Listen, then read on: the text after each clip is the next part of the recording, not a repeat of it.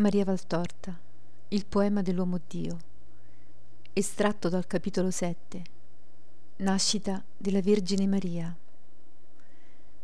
Vedo Anna uscire nell'orto giardino, si appoggia al braccio di un parente, certo, perché le somiglia. È molto grossa e pare affaticata forse anche per l'afa. Per quanto l'orto sia ombroso, pure l'aria vi è rovente, pesante da molto deve essersi siccità, perché la terra dove non è rigata è letteralmente ridotta a polvere finissima e quasi bianca.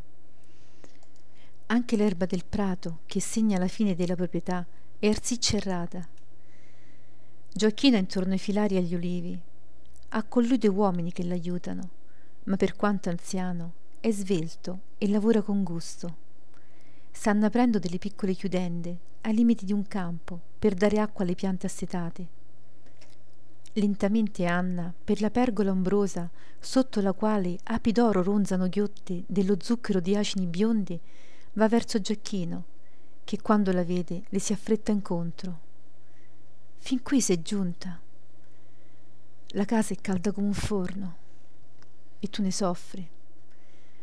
L'unica sofferenza di questa mia ultima ora di gravida, la sofferenza di tutti, uomini e bestie non ti accaldare troppo, Gioacchino.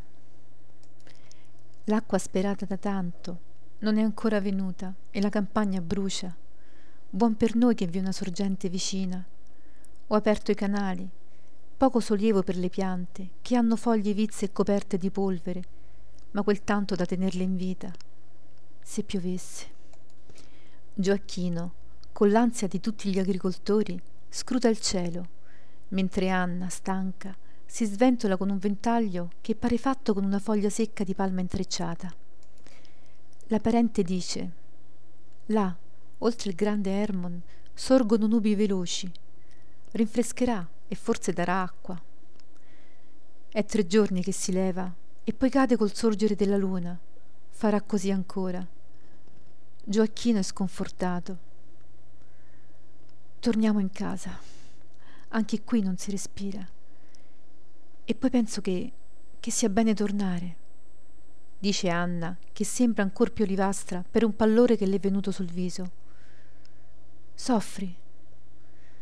No, ma sento quella gran pace che ho sentito nel Tempio, quando mi fu fatta grazia, e che ho sentito ancora quando seppi d'esser madre.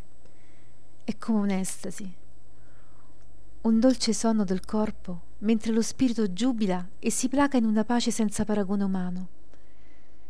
Ti ho amato, Giacchino, e quando sono entrata nella tua casa e mi sono detta, sono sposa di un giusto, ho avuto pace e così tutte le volte che il tuo provvido amore aveva cure per la tua Anna.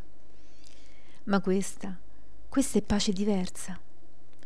Vedi, io credo che che è una pace come quella che dovette invadere. Come olio che si spande e molce lo spirito di Giacobbe nostro padre dopo il suo sogno d'angeli. E meglio ancora, simile alla pace gioiosa del Tobia dopo che Raffaele si manifestò loro. Se mi sprofondo nel gustarla, essa sempre più cresce. È come io salissi per gli spazi azzurri del cielo e non so perché da quando io mi questa gioia pacifica, io un cantico in cuore, quello del vecchio Tobia. Mi pare sia stato scritto per quest'ora, per questa gioia, per la terra di Israele che la riceve, per Gerusalemme peccatrice e ora perdonata. Ma, ma non ridete dei deliri di una madre, ma quando dico ringrazia il Signore per i tuoi beni e benedici il Dio dei secoli, affinché riedifichi in te il suo tabernacolo. Io penso che colui che riedificherà nella Gerusalemme il tabernacolo del Dio vero sarà questo che sta per nascere. E penso ancora che non più della città santa, ma della mia creatura sia profetizzata la sorte quando il cantico dice Tu brillerai di luce splendida tutti i popoli della terra a te si prostreranno, le nazioni verranno a te portando doni, adoreranno in te il Signore e terranno come santa la sua terra, perché dentro di te invocheranno il grande nome. Tu sarai felice nei tuoi figli, perché tutti saranno benedetti e si riuniranno presso il Signore. Beati quelli che ti amano e gioiscano della tua pace. E la prima a gioirne sono io, la sua madre beata. Anna si trascolora e si accende come cosa portata da luce lunare a gran fuoco nel dire queste parole.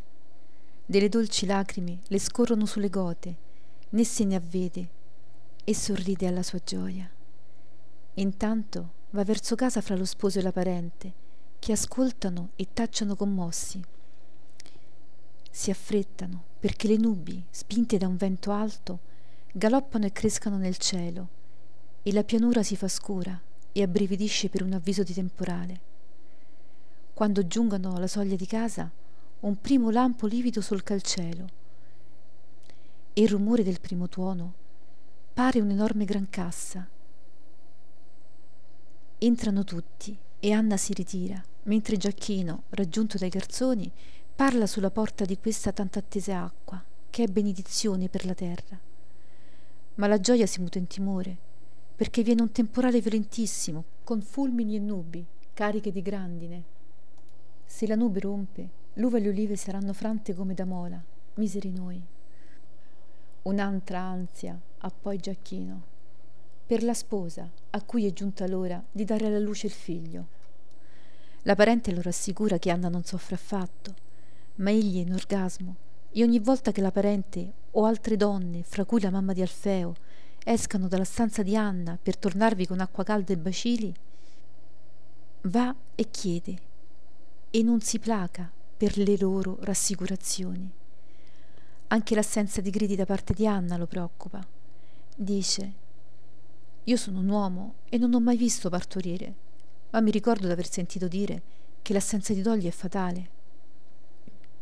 Viene la sera anticipata dalla furia temporalesca, che è violentissima, acqua torrenziale, vento, fulmine, via di tutto, meno la grandine che è andata ad abbattersi altrove. Uno dei garzoni nota questa violenza e dice Sembra che Satana sia uscito con i suoi demoni dalla genna. Guarda che nubi nere. Senti che fiato di zolfo è nell'aria, e fischi, e sibili, e voci di lamento e maledizioni. Se è lui, è furente questa sera.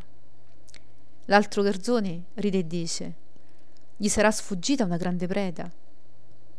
Oppure Michele lo ha percosso con una nuova folgore di Dio, e lui ne accorna e code mozze e arse. Passa di corsa una donna e grida: Gioacchino sta per nascere! E tutto fu svelto e felice. E scompare con un'anforetta fra le mani. Il temporale cade di colpo, e dopo un ultimo fulmine, così violento che sbatte contro le pareti tre uomini, sul davanti della casa, nel suolo dell'orto, resta a suo ricordo una buca nera e fumante. E mentre un vagito, che pare lamento di una tortorina, che per la prima volta non pigoli più ma tubi, un enorme arcobaleno stende la sua fascia a semicerchio su tutta l'ampiezza del cielo. Che cosa mai vista? Guardate, guardate. Pare che leghi in un cerchio tutta la terra di Israele ma guardate, già vi è una stella mentre ancora non è scomparso il sole. Che stella! Brilla come un enorme diamante. E la luna, là, è tutta piena mentre ancora mancano tre giorni al suo esserlo. Ma guardate come splende. Le donne sopraggiungono festanti con un batufolino roseo fra candide tele.